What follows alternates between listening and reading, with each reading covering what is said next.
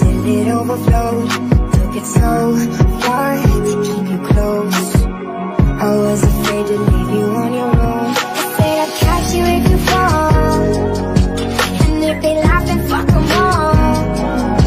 And then I got you up your knees, put you right back on your feet, just so you could take advantage of me. Tell me I could feel you, sticking on the bed, feeling so high, but you got a way to hold me. You know I'm the one who put you up there, playing in the sky, doesn't ever get lonely.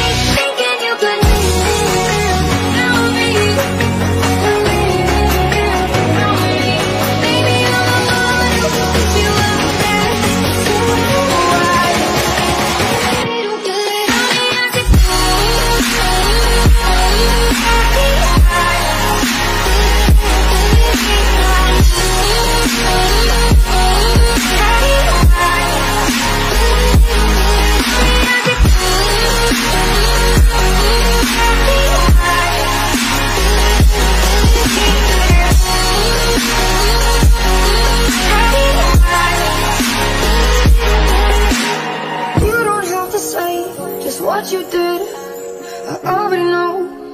I had you go and find out from there. So tell me, how's it feel? Tell me how's it feel, sitting up there, feeling too high, but too far away to hold me. You know I'm the one who put you up there, painting the sky, doesn't ever get lonely. Thinking you could live without me.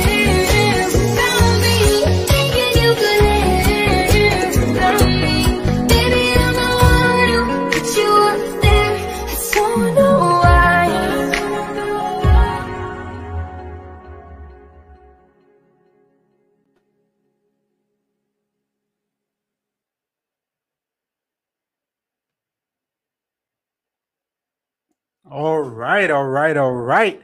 Hello, everyone. My name is Diamond Rivera of the Live Discussions with Diamond podcast, and you are tuned into episode 131. And before we get started, this episode is sponsored by Thubakchata Radio, where you can listen to this interview in high quality. And also what you just saw was the promo for the 2021 Dallas Bacchata Festival this October 14th through the 17th.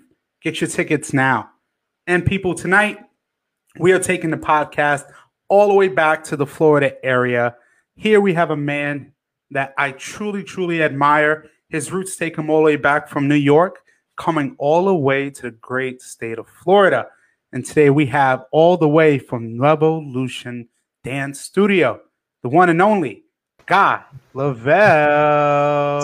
What's going on? What's up? My brother, man, me and you talking and kind of reminiscing and realizing, you know, how really connected we are, even through mutual friends, but, you know, ultimately through dance. It's really special. I mean, we've been talking definitely for months, you being a huge supporter of this podcast and us, you know, really becoming admirers of one another. For me, seeing you as a studio owner, seeing you as a family man, but seeing you as a very genuine human being. It is an honor to have you on the podcast today. I appreciate it, man. Thanks for having me out. Like I told you earlier, I ain't nobody special, man. I'm just here to do my thing. Come on. That's it. Simple stuff. Simple. Easy. You know, for me as well, I think it's so important as well. We celebrate the success of the director, of the studio owner, of the performer, you know, but most of all, I think it's way more important celebrating the person, because for so long, a lot of our accolades, if it's not photographed or videotaped, a lot of times it didn't happen unless we, you know, we ultimately remember. And for me, having this podcast, like I tell you, is so important because I always wanted a platform, whether if I created it or someone else, that would share the stories of artists like yourselves before someone else had the opportunity to do it, because we've seen in this art form something we love so much. Once it hits mainstream a lot, the genuineness, the organicness kind of seeps away. Once, you know, you see that amazing act on America's Got Talent or So You Think You Can Dance, a lot of times what we love gets so commercialized that we're like, all right, where's the authenticity? So, you know, me having you on is special because sharing a story of a man that's been through so much, but have also inspired his community as well. It's important. But as well, just to let you know that throughout our talk today, we will be having live comments coming in. For example, Mr. Mike Bayo. Oh, Mike. So, you know, big shout out to Mike Bayo here. Definitely Brooklyn's representing as well. We got to give a shout out to North Carolina's own Norberto Beto. Oh. Look, Mike and Norberto, those are my peoples, man. Those guys are pioneers, man. Those guys paved way for a lot of us. Even when I was getting started, I remember those. I remember Mike Bayo's videos, the CDs, and talking about the tumbao and the clave. I still play that in class today. I still play that in class now. And that's really amazing to hear, because as you're speaking, me speaking to Mike Bayo a few months ago, having him on the platform, realizing how important his teachings were and still are. Because realizing it's not just about teaching steps, teaching choreo. You need to teach timing. There needs to be education. So Mike Bayo would definitely, truly is a pioneer in the education and ferviment of salsa dancing, whether it's on one, on two, Cali style, Cuban style, whatever you call it. Norberto is too. Norberto's a monster when it comes to timing CDs. He breaks everything down. It's, he had a workshop at one time, and he had brought all these instruments, and this guy's, they're nuts. I learned from them. They're nuts. And you know, definitely as well, giving a big shout out to first day, I would say Baltimore, Maryland, DMV, but coming all the way now to the boogie down, this Nancy Salsa from Sentimiento. Oh, Nancy's another sweetheart. Another, again, monsters. Yes. I think it's just a reunion of amazing creators that we have on. You know, so for me, Guy, as I always do with every one of my guests as we start out, is, of course, understanding who Guy Lavelle is, but most importantly, who Guy Lavelle is before dance came into your life. I mean, of course, dance has always been a part of our life, but kind of give us now, as I do and I always ask, can you let the audience know, myself, who is Guy Lavelle before New Evolution? Well, grew up, born in Harlem, raised in the Bronx. Started dancing hip hop and house music. Started hanging out in the Greenwich Village in New York City. Then eventually started traveling the country, trying to quote unquote discover myself. Eventually found my way to Florida. So in 2005, I was at this nightclub, friends of ours, and I saw this person dancing salsa.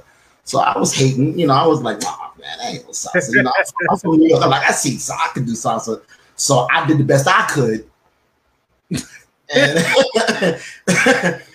wasn't quite that good. So homeboy whipped out a card and gave it to me, talking about come to classes. I was like, I checked this guy out. Wind up being Neri Garcia and Tanya Kissinger, learning and doing LA style salsa. So I started going to classes, and then after a month in, I thought I was a professional.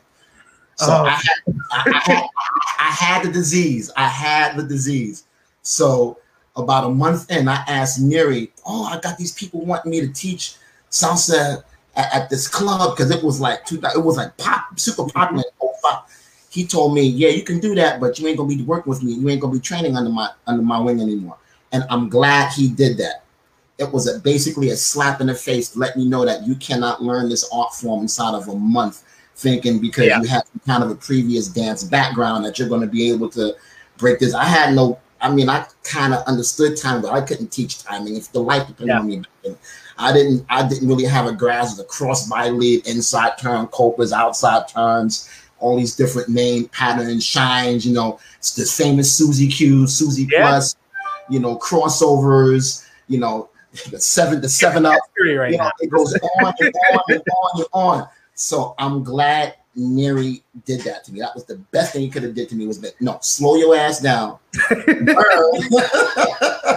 Slow your roll. Yeah, so we roll. So then I started training with him, and then I started coming out to Florida. I took a couple classes with Jose Luis.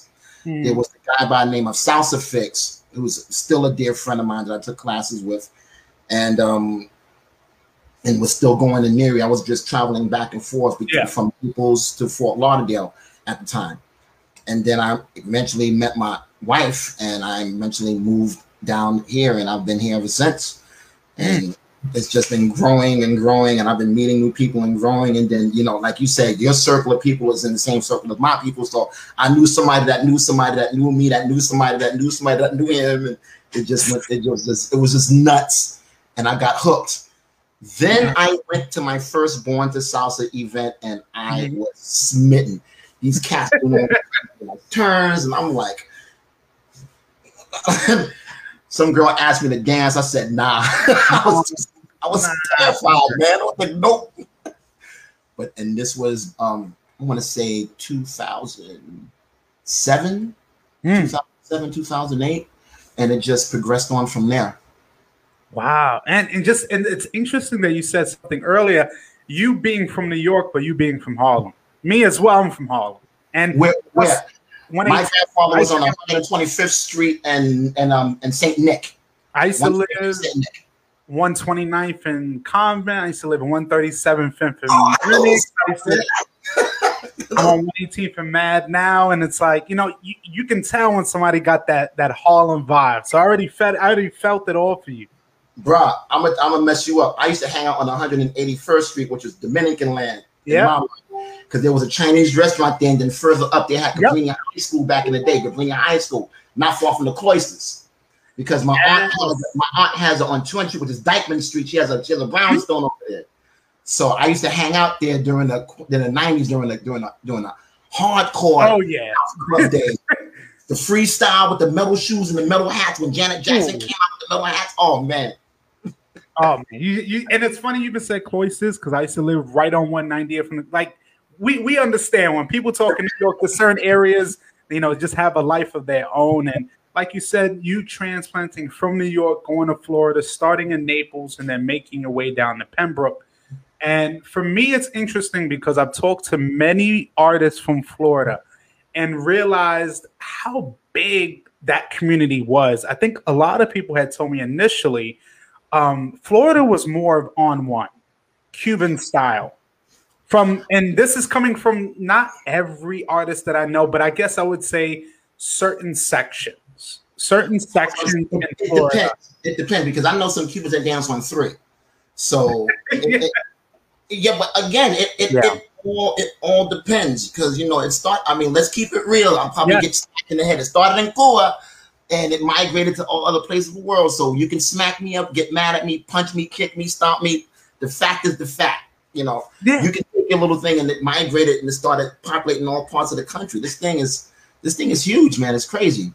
It is. I mean, and mind you, like you said, it came from Cuba, but people realizing Florida right there is that connection. So I mean, and people didn't realize, of course, New York has so much history, but realizing how much Florida has gained initially from that, because you're talking about, you know, the times in Cuba with, you know, Fidel and everybody migrating to Florida, whether it's the Puerto Ricans, the Cubans, Dominicans, Haitians, no matter what, Florida is rich in history, and especially realizing with salsa, how vast, and realizing in different parts in Florida, they interpret and accept salsa differently. Something's more prevalent. Like what we know in New York, of course, Eddie Torres and the on-two style. Modern Mambo. But you realizing as well, you being in New York in those times in the, you know, the 80s and 90s, and then you going to Florida and then kind of starting classes in 2005, kind of those jumps and gaps. So my question to you now is, of course, you've taken your initial classes with Neri and so forth. When did you feel comfortable that, hey, maybe I can really start teaching or even performing? When did this? And still to this day, I never did. So my wife and I were working with Alec Silver at the time, performing. So we did that for a spill, and then we stopped working with him, and we were like, well, why don't we do our own thing? I was like, okay. So we started going through making up different names, and we had a sheet just writing. I think I still got that book in the garage somewhere. Man, this book is about yay thick. with all kinds of different concepts and the logos and the artwork and the original website and all this other stuff. It was crazy, crazy. And we finally came up with the term, because I said, I want to start a new thing. And she said, well, nuevo. I said, well, I want to start a revolution. Well, she said, revolution. I was like, that's not. Yeah. And I was like, I like that. I kind of like that name, because we didn't want to call it Guy and Christina's Dance Studio. Yeah. We wanted that emblem, like Batman. You know, you have the concept, the idea. You can never kill an idea. You know, because if I'm her and die tomorrow, the studio keep flourishing and growing and progressing. So that's what that was about. Because I always tell my students, I'm not jack without you guys. You can have a badass studio, but you got no students in there. Y'all got a cool studio, but So we actually got our first start at a belly dance studio. So we were teaching on Tuesdays and Fridays, and it was LA South Salsa. So we started, and we had one student, and we're like, yay. This was 2009. Had one student, yay. That 110, 2, 2, 5, 5, 7, 7, 9. Oh, okay, this is going. Then during the time, about 2010, the bachata craze started coming in. And in my mind, I'm like, teach bachata? I was like, I do that in the streets of New York and 181st. Hanging out with the cats with the chest hair, hanging out with the hat. I'm talking about the old school viejos, the ones that be tapping the girls, dancing, they doing all this.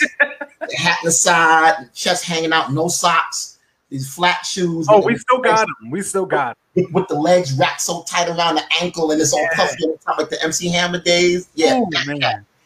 I learned bachata that way. I didn't do all this sensual and the stuff that started coming out afterwards. That blew my mind away. That's a whole nother animal. So we started teaching bachata, and then we grew and grew. And then we opened up our own studio. We left the belly dance place and opened up our own school. And that grew. And then we actually had two studios at one point.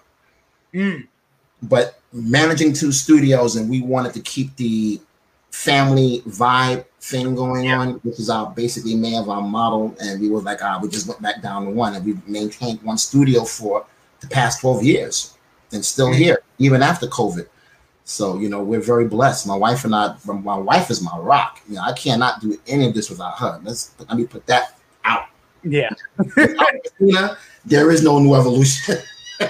And it's so important how you said that, because realizing, and we'll get of course into the studio, but realizing too, talking to many studio owners and many people as consumers don't understand the toll it takes, the responsibility it is to, you know, make sure bills are paid on time, make sure teachers are paid, make sure utilities and everything is accounted for. And then worrying about the students, then worrying about the floor space, everything it entails, and realizing, like you said, you going from two studios at one point to realizing if we're going to keep on track to what our vision is, one is essential. Because what happens is, and I think a lot of people don't understand, when a studio can have a franchise, that's great. But then you also realize that the same people you knew as the owners may not always be able to be there. And that feeling, that family-oriented feeling, is going to be a lot different. If they're not able to utilize their time in all the studios, it's going to just feel like a franchise. So hearing that, you know, you had to make that decision, that is very responsible, because, you know, you understand having two studios is great, a great source of income, but is the vision and the mission still going to be the same? It wasn't about the income, though. It really wasn't about the income. My wife and I, you know, I'm an engineer. She's an accountant. I mean, we have careers. Yeah. Dance is just something that we truly enjoy. She actually had a dream, at a younger dream, to always be a dancer. I hand it and care, even though my grandfather used to dance with the Nicholas brothers back in the day. I'm talking about my grandfather after Nicholas. Yes. And then my great aunt was actually a cotton club dancer back in the day in New York City. Wow. I have pictures to prove. And, you know, so dance has always been somewhere in my family line, but it wasn't a means of, like, to supplement income. I just enjoy the art. I enjoy the history. I enjoy the dance. It's that simple. Man, that's amazing. So a question I actually have now, and it kind of ties into kind of the present day to kind of going back then, from you starting out as a studio owner, and like you said, 2010, bachata craze just, we realized there was one point salsa was king. Then bachata came and slowly it started to take over. A question that I have is, what has been your biggest takeaway from being a studio owner all of those years ago until present day? Has the market increased? Has it changed? Or, you know, what is your opinion, really?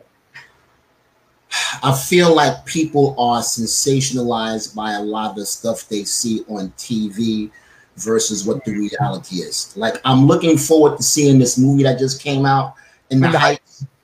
I haven't seen it yet, but I hear that it portrays how things really are, and I'm dying to see that. People think that, you know, you see what happens. You get 2,000 away, and you have your finger. I'm checking. I put them on, took it away. Nah, you know, I want to see some good old hardcore dancing with connection and spirit and feeling, and you just, that song just gets inside your soul and you just freaking lose it. Like Frankie Martinez says, he calls it an opiate. It's an opiate, you know. It's like you just can't just keep feeding you, and that's, oh, I just, dude, I love it. I absolutely love it.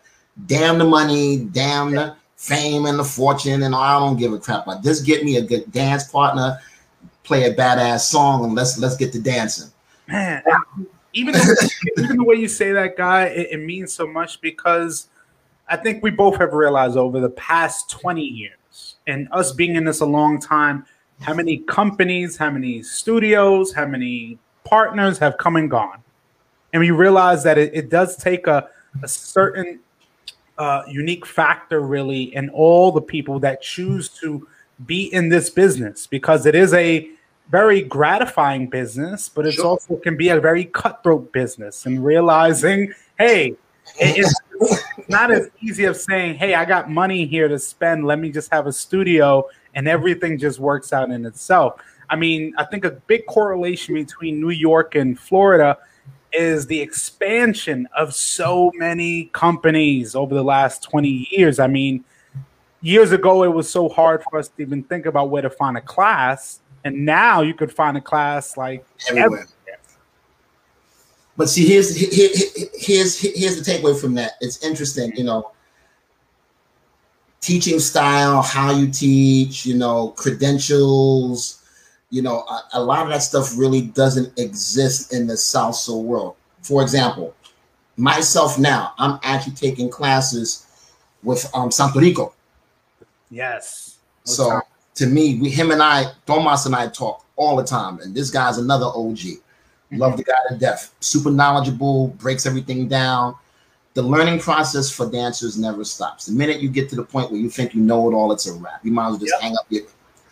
I even talk to Tato, and I talk to Candy Manor from time to time. Those are also my, I call them my mentors. Miri, still my OG. Tanya, old, you know. Wow. You need to keep yourself engaged and learning and absorbing knowledge. It doesn't stop. Just because you're a studio instructor and stuff like that. Hell, the model is when you're a beginner, you take intermediate courses. When you're an intermediate, you take advanced courses. But when you're an advanced group, you go all the way back to the beginning, because there's always something that you probably forgot during that process going up. So it's a never-ending circle. Yeah, absolutely right. I mean, it's all about going back to the fundamentals. And I noticed that in the classes a lot of times when I go over history and I go over, you know, the structure of music and I go over timing and stuff like that, a lot of people hate that. They just want to come in, learn a couple of moves, and then go to some girl that they never met in their life with absolutely no connection. By the time she has her hair and makeup all set and done and everything's looking all nice and neat, and by the time that dance is done, her hair's to the side, all broken up. She couldn't follow, trying to do all these crazy turn patterns, and all. It's amazing. And then when you speak to a lot of the girls in the scene, they would prefer people mix up performance level dancing and social dancing. Yeah, there is a disparative difference between the two. Performers, you know, you choreograph and stuff like that, but when you're social dancing, there's a certain level of understanding and tension between them. Again, I'm gonna quote my boy Frankie Martinez again. It's a conversation. When you meet somebody for the first time, you ain't trying to get them droves the first date. You know, I know that's a little vulgar, but I'm okay. You gotta be. I'll keep it real with you. You're not like, hey, let's go. No. Yeah. You know, introduction, how you know, meet the parents, go through the whole process, marriage, kids. You know, there's a process, and people want to start up here and then forget the bottom. And it's, nah, it's I mean, you're saying everything on point. Again, I have to reiterate from my many years of either performing, either being a videographer, now having more of a public focus and a public voice, is I have to constantly let people know there is a clear disparity between being a social dancer and a competitor or a performer. And to make it even simpler, when you are social dancing with someone, whether you're a lead or a follow, this isn't a performance.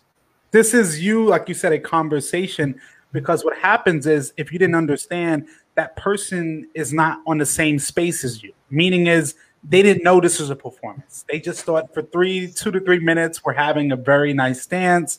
And what I mean by that also is you can't, I don't feel you should be doing the same tricks and lifts and extra things in a simple social dance that you're doing in a showcase, because again, that person maybe is not cognizant and understanding. I've seen it in salsa, I've seen it in bachata, I've seen it in a lot of forms of being the guy who videotapes people and having to tell someone, I can't post this because the person you danced with was not enjoying it. And it's because you saw the camera and the deer in the headlights moment came on of, oh my God, I have to do something that's going to make me look great. When evidently you should just be yourself. You know, just being you, staying true to you is the best advice. But also for many dancers, my biggest advice is if you're at a social, observe the audience, because whether you're going to ask someone to dance or they're going to ask you, it's better that you research the crowd, because if you're dancing with someone, it's not about doing 3 to 8 turns in a simple dance. Just enjoy the conversation. Right. You know, allow that to flourish. So a question I have for you guys, throughout your years of experience, from just being the novice dancer at one point, taking classes, getting to a point when now you're a studio owner, you've been able now to travel, what have been some of the most memorable events that you've been to? The first time my wife and I got asked to teach a workshop, we were like, what? Us? Because again, like I told you, we don't see ourselves as king of the hill and none of that stuff. We just study and we enjoy dance. Jose Luis, shout out to my man Jose and Salsa Caribe crew. Good people, good people. He and Frank and Eddie Barbieri run the Orlando Salsa Congress. So this was back in, I want to say 2011, 2012 that we got asked to teach a workshop. Loved it. But again, at the time we taught some crazy complex turn pattern because we didn't know who was going to be in there, and we didn't want to teach us a inside turn of CBL. They'd be like, oh, I'm leaving. Yeah, so we didn't know. So I mean, it wound up working out, and they said, and eventually we started going more and more and more and more. Yeah. But that was amazing. Then when we went to the Capitol Congress, my boy Shaka Brown. Yeah. Capitol Congress is fire. That fire.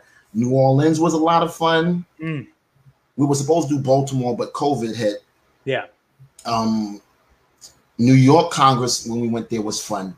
That was like being in my home backyard, because I went back to the Boogie Down and looked at my old neighborhood, even though my wife was terrified looking at the cocolos and all the thugs in the corner like this. I was terrified. I'm walking in like nothing. She was like, oh my God. So actually, all the congresses I've been to have been all, again, for me, it's not just the location, it's just the connection and the camaraderie of me meeting people. I can meet one person, I can meet one person that whole night, and I'd have a good time. Oh yeah, I'm very simple, easy go lucky. Get a good dance in, have a good time. That's it. You know, I don't, no glitz, no glamour. Get my big old bottle of mamawana, get my drink on. And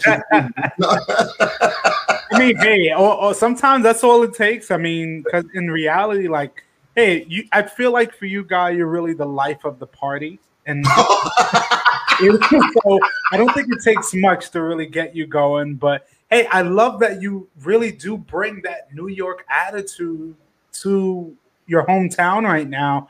And it's infectious because, again, you really have to do things that help you separate yourself from others, because the type of community we're in, there's a new studio being built almost every day, every week. There's a new company, there's a new star every day, every weekend. So, you know, just realizing that, like you said, now I believe you guys are, what year is Revolution, the anniversary? What year are you celebrating right now? This year would be our 12th year anniversary, 12 years. Man. And I ask that because 12 years understanding of, you know, how many trials and tribulations and hardships and all the success that many studios go through, and realizing how many studios are not able to stick around for that long. This is exactly why I have this platform, because, again, celebrating the success of owners and studio owners like yourself that really also impact their community positively is why I have people like you on, because, again, we can't just talk about, as people tell me sometimes, the headliners, the most famous people in our community. That's great. But a lot of people who I come across, these same headliners that people love and adore, I met them before they were headliners. So it didn't, when you became that headliner, you were supposed to get there if you worked for it. So there was no starstruck moment. When I tell people, when I talk to every artist, every person that I have on here, I treat like a star because I also understand the road that it took for you to get there.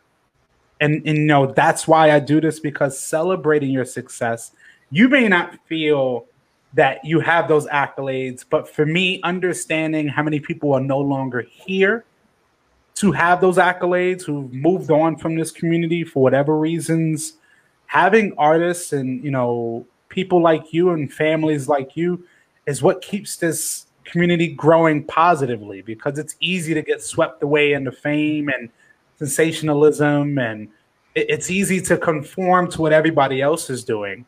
But realizing you've always kept that family vibe, that's what I most appreciate. You're nothing without your family, man. You know, you got to have your family. You gotta have your family. Like I said, my wife and my kids, those are my rocks. That's one reason why I'm able to keep pushing myself to new heights. Still staying in school, working on my degree, doing my full-time job, running a dance studio, creating choreography, you know, setting up a new home. I mean, dude, you even got your own Revolution clothing line. I'm seeing, yeah. I'm liking it. I'm loving it right now. I'm about to order me one right now. If I can, I would. Trust me. I mean, and that's what I'm saying, is that you're really just an entrepreneur, but really a jack of all trades. Because, again, Guy, it's very easy for you to just own a studio, or you just to have the family, have someone else run everything for you. But I also realize how important it is, like you said, being involved in your business. You have to. You have to, because you can't do anything without love in it. You know, and that's something I always tell people. Nobody's going to run your baby like you run your baby, at the end of the day. You know, you can trust somebody to do something, but nobody's going to run it like you want it run. That's just how it is. So actually now we're getting towards the end, but before that, I would like to know is, you know, and also as we talked, 2019 for many people was a really trying year. 2019 was really successful for many people, but I think a big thing that I have heard many times from people is 2019 going into 2020 was going to be my year. Going into 2020, many people had an amazing, an enormous amount of work coming to them. And then 2020 hit, and for me, the thing I've always said is it showed our vulnerability as a community, wherever we were, realizing the art form we love so much was affected by this virus, but also realizing, you know, owners like yourself have been able to stay afloat and prosper and, you know, kind of come back again to some normalcy. A question I have for you was, what were those moments like, of, you know, especially with last year, of at one point not knowing how the dancing market was going to be again, and currently now how things are. It didn't matter to me at that point. Most know, but most may not know that my son sustained permanent brain damage because of COVID in March of 2020, and is still in the hospital today. So at that point, dancing just went out the window. You know, my son is no longer, he's not the same anymore, and he probably never will be. So I wasn't thinking about cross-body leads and inside turns and stuff like that. You know, my wife and I, we went into a depressive state, started gaining weight. Nobody cleaned the house. It was just a mess. But I know that my boy would not want me sitting around moping. So we closed in March. We wound up reopening in, I want to say, late July, early August under super. Yeah. We had particular constraints. You had to get scanned, and you had these little boxes. You had to wear masks. You couldn't be, you know, at the time it was 6 feet away. Then it turned to 12 and back to 6. You know, this thing was just so new. But I was, again, at the same time, so I was trying to maintain a business because my wife and I put a lot of our heart and soul into it. Yeah. And didn't want to let it go. But at the same time, our hearts and souls were on outside. Yeah. You know, so, I mean, we're still in the same situation right now, you know, but we're just learning to cope and deal, and, you know, because life is going to continue on whether you sit around and just mope or you go out there and do something. So the studio for me is my mental therapy. Is my mental therapy. Being around the students and the outcrowd support has been very uplifting for us. You know, my wife still hasn't come back to the studio just yet, and I'm not going to force her. I want her to come back on her own time when she's, because, you know, having to talk about the situation over and over and over and over and over again gets old. You know, we know people are coming from a place of love, and we just don't want to hear it. You know, just want to, you know, let's dance, let's keep it moving, and that's it. I don't want to, don't talk to me about this situation, because, you know, you just cannot know when it affects. Everything changes when it affects you directly. You know what I mean? Yes. No. And, you know, for me, realizing again is that I think it's so we have this because when we have these conversations, understanding it's not just the studio that's affected, but it's really also the family. Really understand.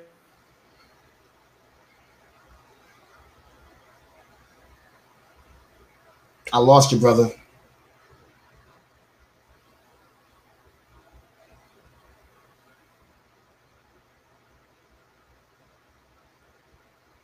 Uh-oh.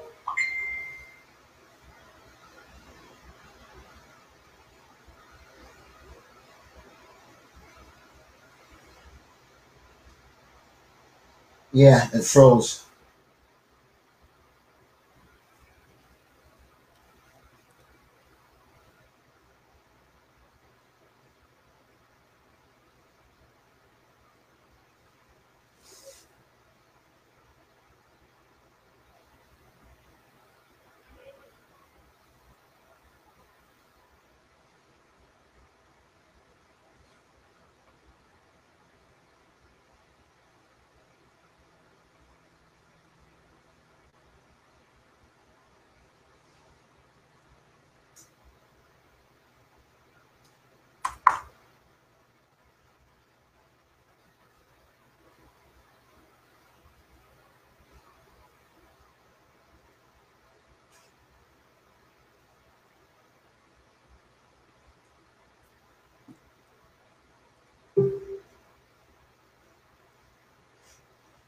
What's up, Beto?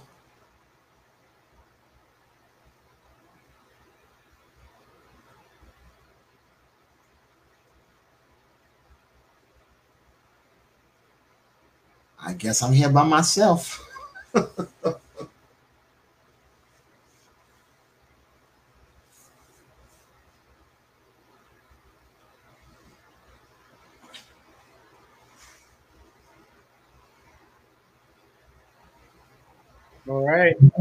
Back on. Hey, man. It was a Dude, next time you need a computer, come to me. This is what I do for a living. I'll hook you up with a good one. I got you, man. You know this stuff. Now, man, trust me, you know what it is, too? It's not even just the computer, really. It's this internet connection, especially in New York. When everybody got Spectrum, Spectrum's the greatest, but when you need them to come here, you got to wait a day and a half. Spectrum sucks! Oh, my God. Even I love Mike Bayo saying, I'm still here, brother. Of course. Of course. Mike.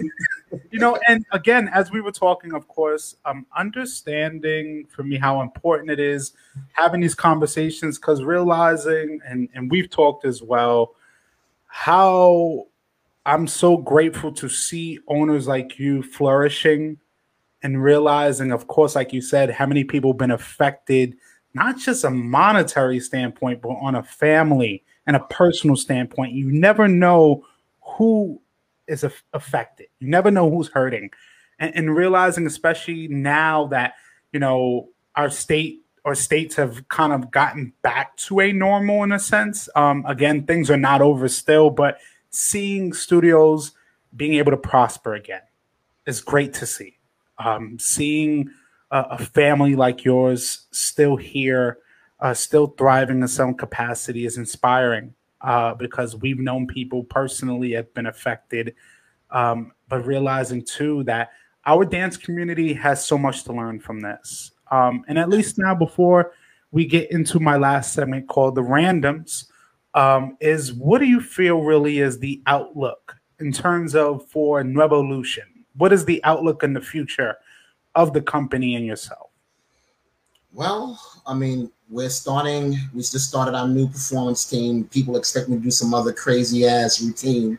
I did a zombie cha-cha routine and I did a mime routine. And so people are expecting something crazy, which they're going to get. I'm working on it.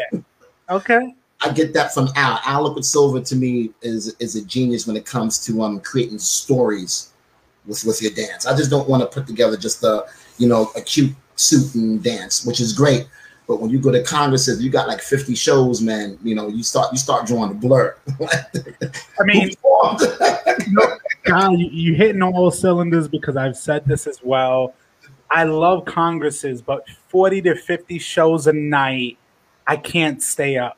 Like, especially, and unfortunately what happens is a lot of shows do look the same. So I do appreciate the level of dancing is great. The level of dancing, yeah. The dancing is great. It's just I think people are afraid to take that leap of doing something different. Yes, because if you keep along with the status quo, then there should be no issues. I'll give you an example. My boy said in New York City, you can go on top of the Empire. You can go to the top of the Empire State Building, drop down, all the way down, land into a split, and then jump up, and you might get a clap.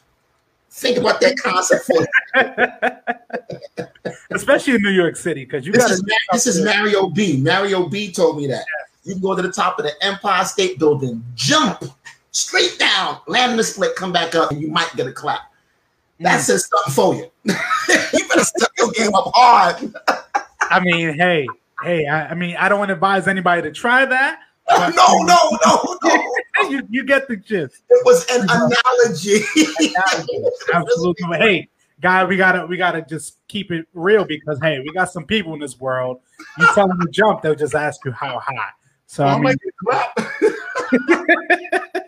man, but just seeing is that even through all the adversity you've been through over the years, all the success, to see that you are still the same guy from 95 to the guy who is in 2001, it's a blessing, because again, this industry, man, it can chew you up and spit you out. It can really change people, maybe for the better, but also for the worst. But really, yeah, man. But you gotta be you. You have to. I mean, and it's something that Norberto or Beto says here is, I think companies should have two shows, one a traditional choreo and the other to show a creative one, to push the dance to a new creative level. And that's something I definitely agree as well. And I see that me and you totally understand that, because like you said, nothing's worse than going to a big showcase and almost every group just feels the same. You might not be doing the same thing, it just feels it. So Seeing that, like, we copy, we follow. Copying is the biggest form of flattery. So you copy a routine that, or elements of routine that you really like, and that translates. That's what you call a watering down method, you know. So, you know, you gotta be real careful. You gotta find. For me, you gotta find your own voice. You gotta find your own identity. Hell, even Eddie Torres says that, you know, when you learn a routine or when you learn a move, rather than going to the left, move to the right. Rather than putting your hand this way, put your hand this way. You know, you want to make it your own. So, and then you, based off of your character and how you dance, you got something new. That's how it's supposed to be. Mm. I love, man. You're just giving like gems and words of wisdom here. I'm loving it. And now it helps us transition to our last segment called The Randoms, which is about 10 questions that, you know, all random, can deal with dance, can deal with everything. All I need to know, Guy, is when you are ready. I got the law book right here. Don't worry. No worries at all. Let's go. All right. Number one, if you could have one meal right now, what would it be? Shoot. You know what? My wife makes these empanadas, man, with the picante. Ooh. That. All right. That is a very good answer, and I hope she doesn't. I hope she definitely watches this. Not tonight. No, don't worry. All right. Number two is, if the studio was not called Revolution, what would it be called? Damn. Dance studio. Something ambiguous. Wait, the Lavelle studio. No, I could not name it after me because I don't want that. It needs to be something that supersedes me. And when you put your name on it, that's it. Nobody else is really going to get noted for their accomplishments. No. It needs to be Revolution, or needs to be some other name. You know, something that's impactful, that has some kind of a meaning and a story behind it. No. I would never name it Lavelle or Padilla Dance Studio. No. Hey, I respect it. I mean, at least understanding, like you told us earlier, where the name came from. Yeah. Giving us that, you know, speak about, hey, it is important to really think about what you're going to name a studio, because once you put your official name on it, that's it. You know, so. And and also, Beto here says, you better say some wife's food. Very good answer. Always. Come on, man. My wife be cooking her ass off. You know, I know how to cook too now. You haven't had my cooking, boy. Trust me. All right.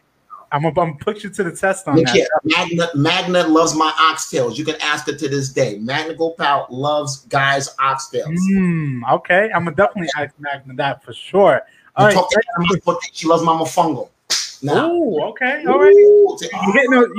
You tempted me now. I mean, prices ain't that expensive going to Florida right now, so we're gonna see about that. All right, next question, Guy, is if you could watch one routine right now at your favorite Congress, what group is it? Santo Rico. Santo Rico did a routine with, I can't think of the name of it, but the ladies were in a blue dress, and it was a soft, slow song, and it just had the. Man, that routine is fire. What I liked about it, that it wasn't traditional, super fast, hardcore movement. It was very sensual, salsa romantic. I mean, it was. I remember over and over and over. And there was another one. I'm sorry, there's another one. Candy Manor and Johnny, I think it was Johnny, they had a slow routine that they did. I can't think of the name of that damn routine. Candy, what was the name of that routine? But it was a slow routine that she was doing slow moves, and it was just such a beautiful thing. I like to see a lot of slow art because you can see every move and how everything flows together. Because sometimes you go so fast you can't see it, and you cheat. You know, you cheat those moves. I think they could, you know, nah. Those routines, masterpieces. All right, I'm loving it. Just when it brings back memories, so I can see that. All right, guys, next question is, if somebody's coming to Florida right now, what's the first place you're taking them to go eat? My house. That's easy. Look here, nothing. I don't care what anybody says. Nothing beats a home cooked meal. Nothing. Nothing. My house. All right. Right by the pool, right outside, right here. Okay, I'm loving that answer. All right, next question is, what is one of your favorite events to go to in Florida? Orlando Salsa Congress. I'm not going this year because my wife doesn't want to go, because she's not ready for that big crowd, even though we're doing little events around that time, but she's not ready to be exposed. But I will say the Orlando Salsa Congress is fire. It is. I have Jose and Frank always make us feel welcome. Jose, matter of fact, he asked me when he was like, "Look, I know you're going through some stuff, but I want to know, you know." I said, "I have no teams. I haven't set anything up." He said, "Don't worry about it. We'll catch you on the next go round." He's just that. It's just that fundamental respect. I love how they treat us. No problems. Everything is great. Love that event. Good event. OSC. Okay. All right. Next question is, if you could dance with one person right now, and it can't be your wife, if you could dance with one I don't know where we're going. If you could dance with one follow right now, who would it be? Oh, Serena Spears. Oh, yes. I absolutely love you, Serena, if you're watching. Big shout out to Serena Spears. Amazing, amazing artist. All right, next question is, Guy, very simple. What's your favorite color? Black. Gotta keep it black. Hey, I don't blame you at all for that. All right. The BLACK, baby.